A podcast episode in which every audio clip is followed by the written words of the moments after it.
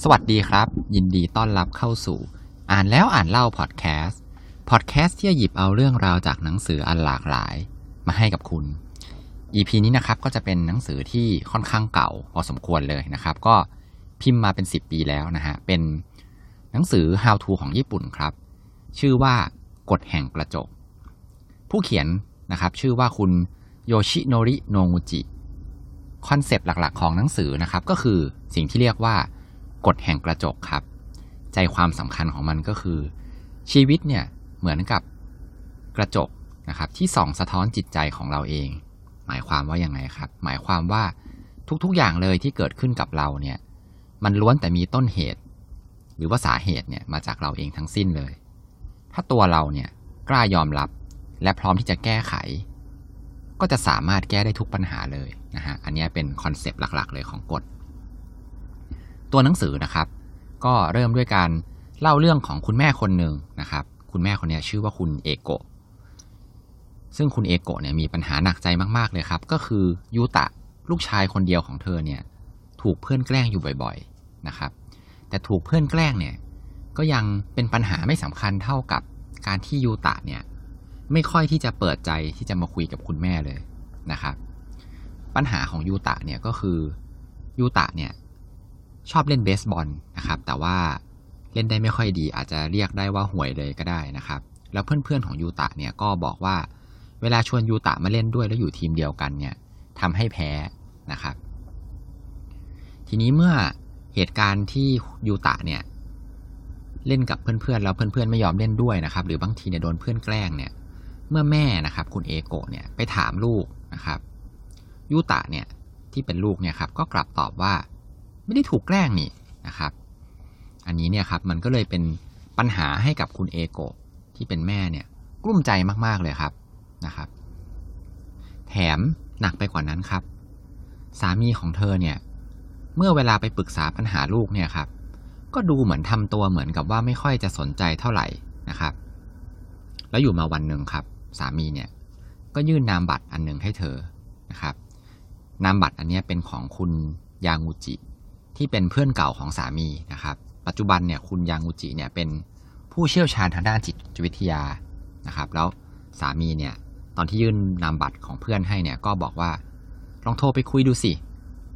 คุณยางูจิเนี่ยอาจจะแก้ปัญหาที่เธอหนักใจได้นะครับ แล้วก็ด้วยความที่ไม่รู้จะแก้ปัญหายังไงแล้วนะครับ เรียกได้ว่าหมดหนทางแล้วเนี่ย คุณเอโกะก็เลยลองโทรไปหาคุณยางูจิดูนะฮะ เมื่อได้พูดคุยกันผ่านทางโทรศัพท์เนี่ยครับแล้วก็คุณเอโกะเนี่ยเขาก็ได้เล่าปัญหาของลูก ให้กับคุณยางูจิฟัง คุณยางูจิเนี่ยหลังจากที่ได้รับฟังปัญหาทั้งหมดแล้วเนี่ยก็เลยถามเธอกลับไปว่า คุณเอโกะคุณกำลังเกลียดคนใกล้ตัวคุณอยู่หรือเปล่านะครับ คือพอได้ยินแบบเนี้ยคุณเอโกะเขาก็งงครับ ซึ่งตอนผมอ่านเนี่ยครับผมก็งงเหมือนกันนะครับ ว่าเอ๊ะเขาหมายความว่ายังไงนะฮะ คุณยางูจิครับเขาก็อธิบายต่อว่า เหตุการณ์ที่เกิดขึ้นในปัจจุบันเนี่ย มันคือผลลัพธ์ ต้นเหตุเนี่ย จริง ๆ แล้วมันมาจากจิตใจของเรา ทุกเหตุการณ์ที่เกิดขึ้นในชีวิตเนี่ย มันคือกระจกที่สะท้อนจิตใจของเราเองนะครับ อันนี้ตอนที่ผมอ่านก็เหมือนเดิมครับ อ่านแล้วก็ยังงงอยู่ดีนะครับ ว่าเขาหมายถึงอะไรนะครับ เราลองมาฟังเรื่องราวกันต่อนะครับ หลังจากนั้นครับคุณยางงูจิเนี่ยเขาก็ถามคุณเอโกะว่า คุณเคยรู้สึกเกลียดสามีคุณไหม คุณเอโกะนะครับเขาก็นึกไปแป๊บหนึ่งแล้วเขาก็บอกว่าเขาก็ไม่ได้เกลียดนะครับ ทีนี้คุณยางูจิเขาก็ถามต่อครับว่า แล้วคุณเคยรู้สึกเคารพสามีคุณไหม อันนี้เนี่ยคุณเอโกะตอบได้ทันทีเลยครับว่า ไม่เคยรู้สึกเคารพเลยนะครับ แต่กลับรู้สึกดูถูกด้วย เพราะว่าสามีของเธอเนี่ยทำงานเป็นคนขับรถบรรทุก แล้วก็เป็นคนที่เรียกได้ว่าไม่ค่อยมีการศึกษาที่สูงเท่าไหร่นะครับ เมื่อถามถึงสามีไปแล้วเนี่ย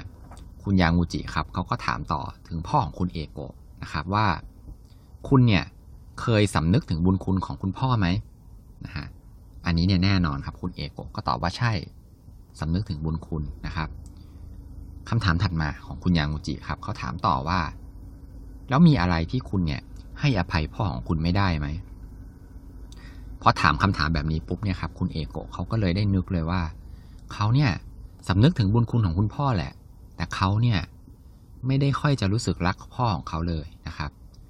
คุณเอโกะเนี่ยก็นึกย้อนกลับไปในอดีตว่า ในตอนเด็กเนี่ย พ่อของเธอเนี่ยเป็นคนขี้บ่นนะครับ แล้วก็เรียกได้ว่าบ่นแบบไม่รู้จบเลย แถมหนำซ้ำเนี่ยยังชอบบ่นเธอเนี่ย ยังว่าเธอแรงๆด้วยนะครับ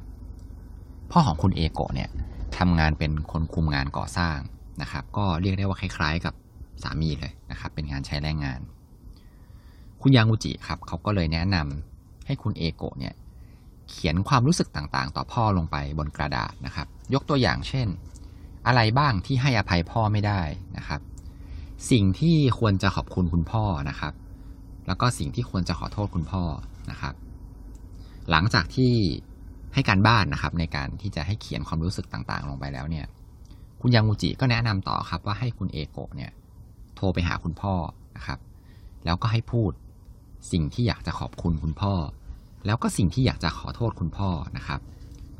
แล้วก็แนะนำเพิ่มเติมอีกครับ ว่าถ้าเกิดโทรไปแล้วลำบากใจพูด แล้วมันตะขิดตะขวงหรือนึกอะไรไม่ออกเนี่ยครับก็ให้อ่านกระดาษที่จดเนี่ยไปเลยนะครับ แต่ประเด็นสำคัญก็คือให้ขอบคุณและขอโทษคุณพ่อนะฮะคุณเอโกะนะครับ คุณแม่ผู้ไม่มีทางเลือกแล้วเนี่ย ด้วยความที่อยากจะแก้ปัญหาให้ลูกเนี่ย ซึ่งอ่านมาถึงตรงนี้แล้วเนี่ยก็ยังงงอยู่นะครับ ว่ามันเกี่ยวข้องกันยังไงนะครับ ก็เลยโทรไปหาคุณพ่อครับ ต้องเล่าแบ็กกราวน์นิดนึงว่าเธอกับคุณพ่อเนี่ยครับแทบจะไม่เคยคุยกันเลยนะครับ ตอนที่โตขึ้นมาเนี่ยนะครับ เวลาเธอโทรไปเนี่ย ก็ส่วนมากจะคุยกับคุณแม่นะครับ และเมื่อเธอโทรไปนะครับ แล้วก็ได้คุยกับพ่อนะครับ แล้วก็ได้พูดขอบคุณแล้วก็ขอโทษตามที่ได้จดไว้เนี่ย เสียงคุณพ่อที่ปลายสายเนี่ย ก็เงียบหายไปครับ หลังจากนั้นก็มีเสียงของคุณแม่เนี่ยมาพูดแทน แล้วก็ถามว่านี่ลูกพูดอะไรกับคุณพ่อเนี่ย พ่อเนี่ยตอนนี้ลงไปนั่งร้องไห้กับพื้นแล้วนะครับ คุณเอโกะก็ตกใจครับ เพราะว่าคุณพ่อผู้ที่ไม่เคยร้องไห้เลยเนี่ย ถึงขนาดลงไปร้องไห้กับพื้นนะครับ แล้วเธอก็นึกได้ว่า พ่อเนี่ยคงจะอยากคุยกับเธอที่เป็นลูกเนี่ยมากกว่านี้ แต่เธอเนี่ยไม่เคยที่จะพยายามคุยกับคุณพ่อเลยนะครับ เธอเนี่ยปฏิเสธคุณพ่อมาโดยตลอด นะครับ แล้วเธอก็เริ่มนึกได้ว่า การที่ยูตะเนี่ยปฏิเสธเธอเนี่ยก็คงมีสภาพไม่ต่างกันนะครับ มันเป็นแบบเดียวกันเลยกับการที่เธอเนี่ยปฏิเสธคุณพ่อนะครับ และพอเธอนึกต่อไปอีกครับว่า กับสามีของเธอเนี่ยถึงแม้ว่าสามีของเธอเนี่ยจะดูเป็นคนไม่ค่อยมีการศึกษาเท่าไหร่นะครับ แต่ยูตะเนี่ยไว้ใจสามีของเธอเนี่ย มากกว่าตัวเธอมากเลยนะครับ อะไรอะไรที่อยากจะปฏิบัติต่อพ่อเนี่ยนะครับ ในวันที่เธอเนี่ยไปขอโทษแล้วเนี่ยแล้วเธอนึกย้อนได้แล้วว่า การที่เธอไม่เคยเปิดใจรับคุณพ่อเลยเนี่ย มันก็ให้คล้ายกับเคสของยูตะเลยเนี่ย ถ้าเธออยากจะปฏิบัติยังไงกับพ่อเนี่ย เธอก็ควรจะปฏิบัติกับสามีเนี่ยคล้ายๆกันนะครับ อันนี้ก็ขอเล่าถึงแค่ประมาณนี้นะครับ ก็ต้องบอกว่าเรื่องนี้สุดท้ายแล้วจบแบบแฮปปี้นะฮะท้ายเล่มครับ นอกเหนือจากการเล่าเรื่องแล้วเนี่ยก็มีพูดถึงเรื่องของการให้อภัยด้วยนะครับ เป็นจริง ๆ แล้วมันก็เป็นธีมหลักของหนังสือเลยนะครับ ก็คือเขาก็พูดต่อว่า เมื่อใดก็ตามที่เราเนี่ยเกลียดคนอื่นนะครับ หรือว่าไม่ยอมให้อภัยนะครับ แบบคุณเอโกะเนี่ยที่ไม่เคยที่จะรู้สึกให้อภัยคุณพ่อเนี่ยครับ คนที่ไม่สบายใจเนี่ย ก็คือเรานะครับ ส่วนคนที่เราไม่สบายใจเนี่ยถ้าไม่ได้เป็นในครอบครัวเดียวกันเนี่ยครับเขาไม่รู้เรื่องหรอกนะครับ คนที่ทรมานเนี่ยก็คือเรานะครับ เราทุกคนเนี่ยล้วนที่จะเลือกได้ว่าจะให้อภัย หรือจะไม่ให้อภัย ถ้าเราเลือกให้อภัยเนี่ย สิ่งที่ได้ก็คือเราจะสบายใจนะครับ